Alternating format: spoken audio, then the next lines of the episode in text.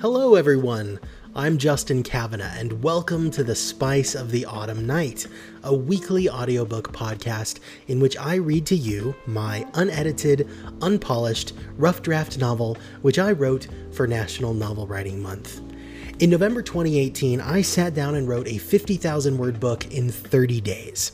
That book was The Spice of the Autumn Night, a rambling tale of romance and adventure with inconsistent characters and a plot which barely holds together.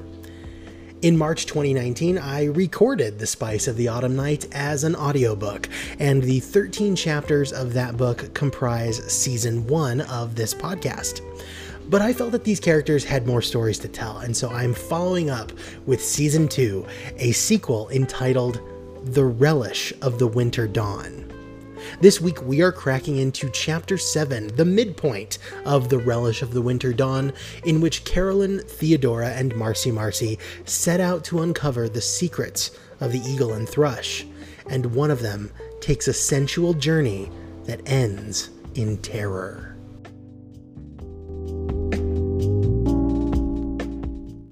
Chapter 7 A Threat and a Beckon. Carolyn looked to Theodora and Marcy Marcy. All of them had the same shocked and horror stricken expression on their faces. She backed away slowly, away from Cork Darcy and the murdered body lying wrapped in a coat on the floor of the greenhouse, surrounded by cash and traveler's checks and bits and pieces of tree bark. Back in the relative safety of her circle of friends, Carolyn allowed herself to release some of the adrenaline that had built up inside her. She roared like a lioness, queen of the pride, on the hunt with her pack of lion princesses after a long drought had baked a scarcity and a sorrow into the wild, untouched landscape. Now, now, said Theodora, consoling Carolyn with a hearty pat on the back. We have to be strong right now, Carolyn. We are shocked and saddened, but think of how Baldwin must feel.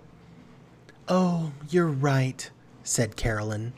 Here I am, wrapped up in myself, when Baldwin has just lost someone so close and dear to him. Don't worry, said Marcy Marcy. It's not you. It's the spice. Cork Darcy got up from his kneeling position and fetched a loose piece of tarpaulin that had come down from the roof when Briar crashed through it. He draped the dark green, watertight fabric gently over the body, then turned back to address the assembled guests and hotel staff. Ladies and gentlemen, Darcy said, I'm afraid this is now no longer just an investigation into some missing people, some cash, a few knickknacks, and an elegantly decorated gift egg. This is now a murder investigation, and we will need to proceed very carefully.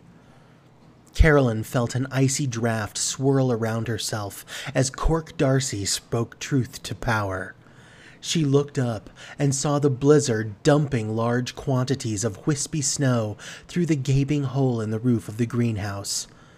Is there anything we can do to help? asked Carolyn. I'm certain that there is, said Darcy. I was opposed to your idea of investigating this place before, but the circumstances of this murder have changed everything. We must undertake a thorough inspection of the bed and breakfast. Someone here is a cold blooded murderer, and I am going to find out exactly who it is. Cork Darcy moved quickly and started shooing the guests and staff out of the greenhouse and back toward the tram stop. This is a crime scene, folks, he said, and for that reason it is officially off limits. No more greenhouse for anyone. As Carolyn, Theodora, and Marcy Marcy watched the guests file unquestioningly toward the tram, they had a moment of pause. They held back and waited to collect Baldwin, who was overcome with grief and sitting on a felled tree trunk, dazed and unwilling to interact with anyone. I am so sorry, Baldwin, said Carolyn as she tried to coax him to his feet. We are going to find out who did this to your beloved Briar, and why. Without Briar, whispered Baldwin. I'm lost. Whoever has done this has condemned me to a life dominated by toxic spice. I thought this weekend getaway would help us to discover the relish together, but this dream vacation has turned into a nightmare. He looked up at Carolyn, his eyes misty with a thousand tears yet to cry. It is turned from relish to hellish. I'm afraid I'm going to have to ask you ladies to board the tram and head back to your suites, said Cork Darcy. We will need to speak with Baldwin alone. He's not a suspect in this heinous crime, certainly, said Theodora. This is just standard procedure for an investigation like this, said Darcy. Standard procedure, said Marcy Marcy haughtily. Don't get ideas above your station, Cork. Remember, you're just a security guard at a bed and breakfast. I am a security officer at a bed and breakfast, thank you very much, said Darcy. And if you don't want the eerie scythe of suspicion in a murder investigation to fall on you, I suggest you leave me to do my job in peace. Well, I never, said Theodora. Of all the impertinence! Carolyn put a comforting hand on Baldwin's shoulder. Is there anything you need us to do for you right now? she asked. Baldwin shook his head wordlessly, then mumbled a few unintelligible syllables before returning to silence. Carolyn turned away and wiped a tear from her eye, then joined Theodora and Marcy Marcy on their slow, lonely walk back to the tram. As they boarded the small vehicle, Carolyn could have sworn she heard Cork Darcy, security officer of the Eagle and Thrush, laughing maniacally like an evil wizard who had just discovered a new potion. As the earth rotated and the valley in which the eagle and thrush was situated neared midday, there was little change in the conditions outside. The blizzard continued to rage down upon the small mountain dell, and visibility was still near zero. Looking out a window was an exercise in futility, and Carolyn felt as though the entire property had been transported from the idyllic winter wonderland to some mysterious otherworldly location. As the underground tram conveyed the ladies back to Tamarack House, their thoughts all turned to Baldwin and the tragic loss of his husband Briar under such violent circumstances. Carolyn, Theodora, and Marcy Marcy separated to dress for the day, even though there was very little indication from the weather conditions what time of day it was, and meet back in Tamarack House great room in one hour for luncheon and to discuss their present situation. Although the Eagle and Thrush's main restaurant, Déchet, was closed pending a full assessment of last night's damage and a final cleanup, the kitchen was still committed to serving and cooking the best food one could expect on a weekend getaway. After they had reconvened in the great room, and Theodora had built another roaring fire around which for them to gather, they perused the room service menu and placed a massive order of sandwiches, a variety of pickled vegetables, and an assortment of chocolate biscuits. I'm afraid that awful security guard thinks that Baldwin killed Briar, said Carolyn. Cork Darcy is certainly no detective, but it seems as though the opportunity for a juicy investigation, free from the scrutiny of the sheriff's office or the district attorney, has gone to his head. I don't know, said Theodora. What makes you so certain that Baldwin is innocent? Are you serious right now? asked Carolyn in disbelief. You really think that sweet, wonderful, chunky man could have stabbed his husband with multiple steak knives in the back and left him for dead on the roof of a greenhouse? I'm not ruling it out, said Theodora. You remember what they said. This has been a very rocky time in their relationship. But we've all had rocky relationships, countered Carolyn. That doesn't automatically provide a motive for cold blooded murder. Don't you agree, Marcy Marcy? Marcy Marcy, who was lying in the sumptuous chair and a half with her wounded thigh propped up on an ottoman, shook her head. There were a whole bunch of times over the years when I wanted to murder you, she said. The way you flaunted your relationship with Dirk in my face. You know I fell in love with both of you, and to see two things I loved so much and could never attain. Well, murder isn't totally unreasonable to consider when you're in a particularly low point. Okay, so maybe this is a bad example, said Carolyn. I still don't believe that Baldwin could have done it. After all, he's so chunky. How could such a roly poly gentleman be able to climb up to the top of the greenhouse with a corpse in tow and stash it without falling through? That's a good point, said Theodora. I had not thought of that. Exactly, said Carolyn. There is so much going on here, so much more than just meets the eye. I think we should flip Cork Darcy, the old bird, and take over this investigation ourselves. What do you say, ladies? Care to do a little freelance detective work? Theodora tittered with excitement. Like those potato peel ladies in that book, she said, all a quiver. Exactly, said Carolyn. I've read enough murder mystery novels to know exactly how to lead the investigation. Let me grab a notebook and a fancy pen to start taking my case notes. Carolyn fetched a small notebook and pen, branded with the logo and phone number of Arthur H. Chops, DDS, her family dentist, and sat back down on the Davenport. Wait a minute, said Marcy Marcy. Who do you think you are, Megan Marple? Why do you get to lead the investigation? Because, said Carolyn, I am the best person for the job. I have read over 140 murder mystery novels in my life. She looked down at Marcy Marcy's heavily bruised thigh and continued, And I currently have the ability to get up out of my chair. That's kind of a main prerequisite for being able to be a spy. Not necessarily, said Theodora. Raymond Burr solved all those mysteries from a wheelchair. Can we please just do this? said Carolyn with exasperation. We are investigating, and I am the leader. I am the natural choice. I am the most dynamic, and the most beautiful, and the most intelligent, so I should rightfully be in charge. The silence was deafening as Theodora and Marcy Marcy looked wide eyed back at Carolyn. Well, said Theodora, what's in the heart comes out the mouth. I don't think this is the spice talking, Carolyn, said Marcy Marcy. I think you're just a selfish asshole, for real. Carolyn was furious at her outburst. Did she really mean all of those horrible things she said? Her face flushed crimson, and she felt the full weight of her humiliation. She turned away from Theodora and Marcy Marcy, unwilling and unable to look at them squarely in the eye. Such was the depth of her disgrace.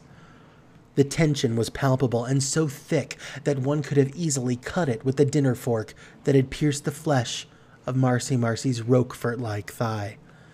Just when Carolyn thought she might snap in half under the weight of such disdain and disapproval, the dramatic moment was interrupted by a single knock at the door.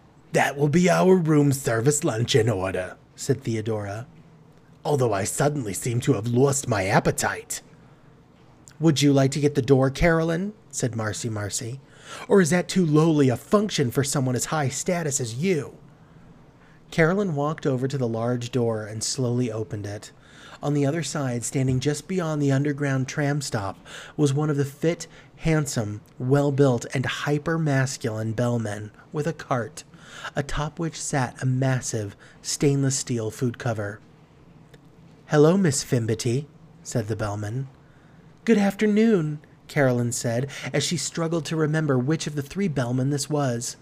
It certainly wasn't the leader, Bjorn, but which of his two assistants this was, Carolyn could not be certain. It's Harvest, right? The bellman laughed, his extremely tight fitting uniform constraining the involuntary movement of his athletic body as he did so. No, ma'am, you're thinking of my colleague Huxley. I am Creed. Creed gestured toward the large cart, which filled the space between himself and Carolyn. May I bring this in? he asked. Oh, of course, said Carolyn, still not quite right after her hurtful outburst. As she turned around, following Creed into the great room, she blushed again at her behavior toward her two best friends. Allow us to give you a big tip, said Theodora, reaching for her handbag. That is not necessary, ma'am, said Creed. I hope you enjoy your meal, especially the desserts. Creed shook Carolyn's hand, bowed slightly, and backed out of the great room. Exiting backwards through the door, he finally turned and boarded the underground tram and was out of sight. Like I said, Theodora interjected after the front door had closed once again. I no longer have an appetite for food, even if it is a sampling of delicious sandwiches and chocolate biscuits. Something seems to have disgusted me that I can no longer think of eating. Screw that, said Marcy Marcy. I am starving, and I'm not going to let some sass from Carolyn Fimbity put me off a meal I've been looking forward to for over an hour. Marcy Marcy lunged forward and managed to hook her hand onto the cart handle. The natural, pendulum like motion of her body as it settled back into her reclined position brought the cart closer to her, and she lifted the plate cover in eager anticipation. Oh, this looks delicious, Marcy Marcy said. My whole mouth is full of saliva just thinking about it. But Marcy Marcy's saliva was in vain, as there was no food underneath the massive plate cover, only a single folded piece of paper on a doily in the center of the tray. What the hell? cried Marcy Marcy. This has to be the worst mistake a kitchen could have made. I'm super hungry, and all we got was that scrap of paper on a doily. Theodora stood up and snatched the folded paper from the cart. Carefully, she opened it up to its full size, and as she read it, her eyes grew wider and wider, and wider still. Such was the surprise of her reaction to its contents. What does it say? said Marcy Marcy anxiously. Theodora, what does it say? Theodora's voice cracked and went hoarse as she read the text on the paper. Stop trying to be heroes. Stop trying to discover things about yourself and others. Keep your nose out of things that don't concern you, or else I will kill you. I mean it.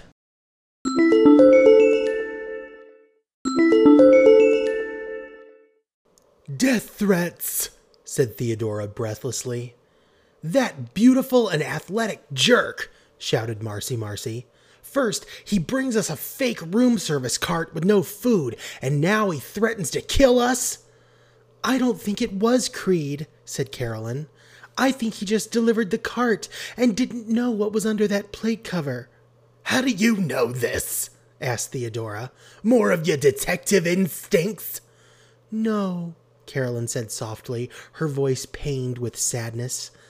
It's because when Creed shook my hand, he surreptitiously passed me this. Carolyn held up a small, wadded up napkin. Ew, gross, said Marcy Marcy. Doesn't he know it's flu season? The least he could do is keep his snotty tissues to himself. No, said Carolyn as she uncrumpled the napkin. It's a note, a secret note. Carolyn read the smeared text of the napkin with gravity and wonder. You are the only ones who can help us. This bed and breakfast is going to kill everyone unless you can rescue us. Please know that we are a quiet resistance movement of eagle and thrush employees seeking to overthrow the regime that has oppressed us for so long. While we cannot reveal ourselves to you out of fear of violent reprisals, forced disappearances, and ghastly death, Please know that we are supporting you. Please bring us out of this long, dark, oppressive night. Love always, Anonymous. Two opposing forces, said Carolyn as she folded the note, one threatening to kill us, and the other relying on us for their rescue. This is unbelievable, said Theodora. What are we going to do? The only thing we can do, said Marcy Marcy. The right thing, the honest thing, the just thing. We are going to uncover the secrets of the eagle and thrush. Marcy Marcy paused for dramatic effect. Together! Carolyn and Theodora joined in, and Marcy Marcy's single word of reassurance became a massive chant. Together! Together! Together! After a few minutes, their enthusiasm died down, and the three ladies got down to the business of investigation. When did this place get weird? said Carolyn. We need to figure out the first moment that we noticed something was amiss or askew, and work forward from there. I think everything has been pretty weird so far, said Theodora. But when did you first get that feeling in the pit of your stomach that things weren't right in this place? asked Carolyn. Marcy, Marcy, and Theodora sat thinking for several minutes. Finally, Theodora answered the question. I think it had to be when that crazed man came down the stairs, shouting and hollering like a madman, and the handsome bellmen carried him off down the corridor, she said. You're right, said Marcy Marcy. After that, everything seemed to get super weird. The weather, this thick blizzard through which no one is able to see and no vehicle is able to penetrate, it all started right after that happened. Carolyn looked out the windows to see nothing but an expanse of white and gray. The weather was still treacherous. We need to go down that corridor, said Theodora. That man could be a prisoner of this place. He might be one of the resistance. Yes, said Carolyn. If we find the crazed man, he might be the key to unlock the secrets of the eagle and thrush. Carolyn sprang into action. Come on, ladies, let's board that tram and head back to reception. But what if we run into one of the evil people? asked Theodora. Don't worry, said Carolyn. After all, we know that we have Creed on our side. I imagine the other two bellmen will be members of the resistance too. The one we have to watch out for is Copeland, the reception desk manager. He's sneaky, and I wouldn't doubt that he would kill each of us if he had the chance. Theodora and Carolyn helped Marcy Marcy onto her feet, and they quietly exited the great room for the tram stop just underground. The grand reception area of the Eagle and Thrush was deserted, and as Carolyn, Theodora, and Marcy Marcy disembarked the safety of the comfortable and efficient underground tram for the eerie destitution of reception, a chill went down each of their spines, one after the next. Where is everyone? Said Theodora. With the terrible weather and the closure of the restaurant, there's not much going on here today, said Carolyn. Maybe not on the surface, said Marcy Marcy as she hobbled to keep up. Now, which corridor was it? Carolyn silently pointed to a narrow door marked Staff Only. Their footsteps created quiet shuffling sounds against the parquet flooring, and their hearts pounded in their ears as they made their guarded approach. As Carolyn reached out to twist the handle, she had to struggle to keep her hands from quivering like an autumn leaf that had just made its reluctant descent from the security and collegiality of the branch of a tree. The door opened with a loud creak, and Carolyn, Theodora, and Marcy Marcy walked single file down a dark, narrow corridor. Doors lined both sides. What do you think these doors lead to? Asked Carolyn with a guarded whisper. Who knows? said Theodora. Maybe offices or conference rooms. Perhaps something a little more sinister, said Marcy Marcy, like little individual torture chambers. Carolyn stopped in front of the first door. Should we look inside? We're not going to find what we're looking for unless we take a risk and open a few doors, said Theodora. With a silent nod, Carolyn positioned herself directly in front of the door. She reached her hand out to grasp the handle, and she was surprised by the coldness, the smoothness of the imposing latch. For a moment, she luxuriated in its unexpectedly velvety texture, allowing her fingertips to dance across it slowly, sensually, as though she were making contact with a long lost friend, one who had provided her with nothing but pleasure and confidence. The cold steel sent shivers up and down her spine, and she thought of all the ways that she could be brought to a fevered pitch of sexual ecstasy and passionate wonder, just through the measured application of gentle pressure, a delicate stroking, or hot breath on a vulnerable earlobe. A soft moan of pleasure escaped Carolyn's lips as she melted into a pulsating boulder of quivering pleasure. What is happening to Carolyn? asked Theodora. She gets like this sometimes, answered Marcy Marcy. We just have to ignore her. Marcy Marcy did just that and swatted Carolyn's hand away from the door handle. Opening it herself, Marcy Marcy went into the small room head first. Theodora remained beside Carolyn, who had no awareness of anything that was happening around her, so enraptured was she in her own pleasure. She writhed back and forth, positioning her body against Theodora to gain some kind of purchase which could allow her to scale the heights of passion once again. Marcy Marcy poked her head back out of the room. It looks like an office or some kind of interview room, like the ones they use for focus groups. Theodora left the now gyrating Carolyn out in the hall and entered the small room. There was a single desk and a chair on each side. A filing cabinet was nested snugly beneath the desktop, and the top drawer was open. Look at this, said Marcy Marcy. Maybe there's a clue in here. Oh, please be careful, Marcy Marcy, said Theodora. I feel like this is really dangerous. Breaking and entering, now snooping around in some old filing cabinet. Just relax, said Marcy Marcy. You're just jealous because it's been ages since anybody has rifled through your drawers. That's not true, said Theodora, offended.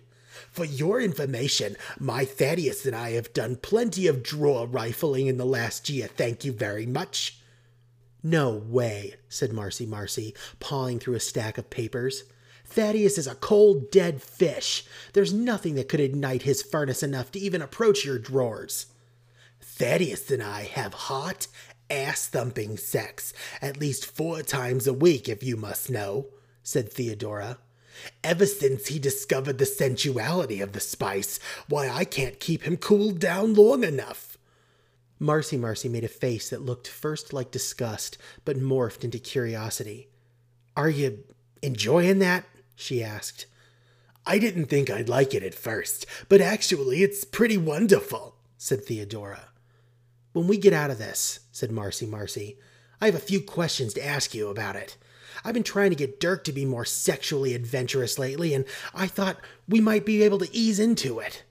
Oh, definitely, said Theodora. But let's not talk about this right now. You know how sensitive Carolyn is to these things. Theodora looked behind her just to make sure that Carolyn wasn't upset by the mention of her ex husband Dirk. But despite having been lost in a sexual fantasy of her own just moments ago, Carolyn was no longer there. Carolyn! Theodora's shout whispered. Carolyn, where are you?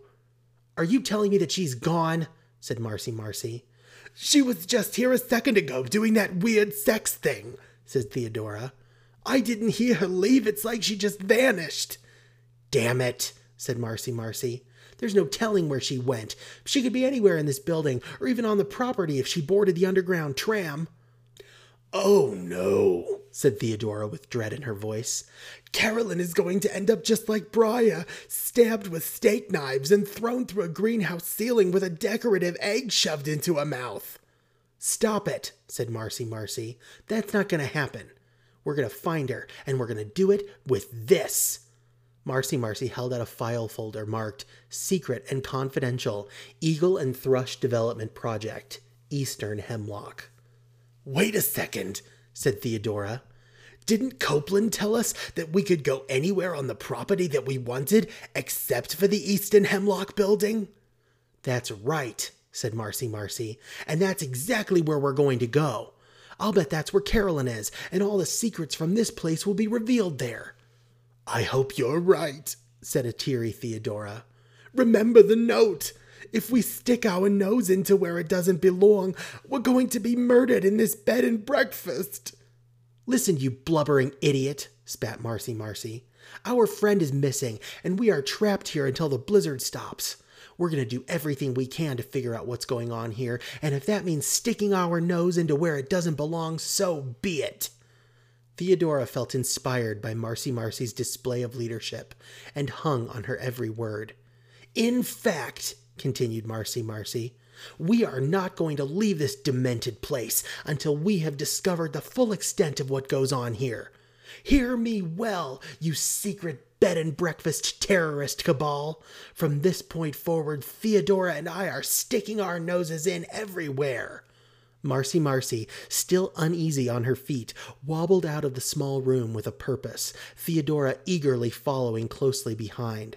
Come on, lady, beckoned Marcy Marcy. Let's go get an eye full of eagle and a nose full of thrush. And that, and that is the, and that is the end of the Relish of the Winter Dawn, Chapter 7.